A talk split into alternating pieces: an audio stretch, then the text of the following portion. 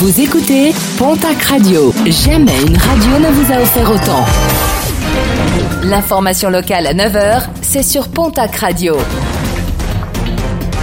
Bonjour Jean-Marc Courage Sénac.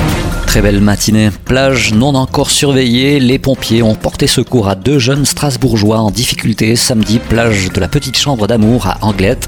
Épuisé, l'un a tout de même réussi à rejoindre la plage, mais l'autre a été ramené sur le sable par les sauveteurs du S10. En arrêt cardio-respiratoire, il a été évacué en urgence au centre hospitalier de la Côte Basque à Bayonne. Le 30 juillet dernier, un incendie ravagé la forêt du Pignada à Anglette. Pas moins de 160 hectares de pins ravagés par les flammes. L'ado de 16 ans mis en examen pour ces faits a été remis en liberté sous contrôle judiciaire, décision de la Chambre de l'instruction de la Cour d'appel de Pau. Ce dernier qui était passé aux aveux avant de se rétracter aura passé environ 7 mois en détention préventive. Les agressions homophobes ne connaissent pas de répit dans la région et c'est ce que souhaite dénoncer l'association Arcolan qui s'invite également aux élections départementales et régionales une mobilisation contre les discriminations avec à la clé plusieurs actions au programme pour les prochains jours. Premier rendez-vous ce lundi, place Clémenceau, avec un rassemblement programmé à 17h30.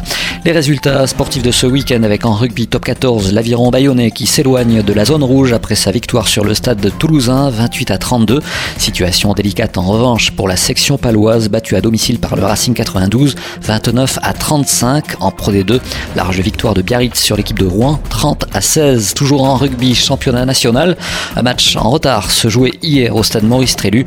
Le Stadeau Tarbes Pyrénées Rugby recevait l'équipe d'Albi.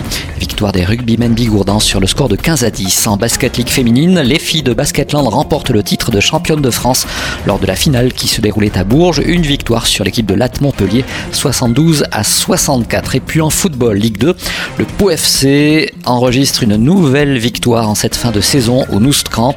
Les footballeurs palois l'emportent sur leurs homologues de Valenciennes. Score final, 4 buts à 3. Et le Pau FC qui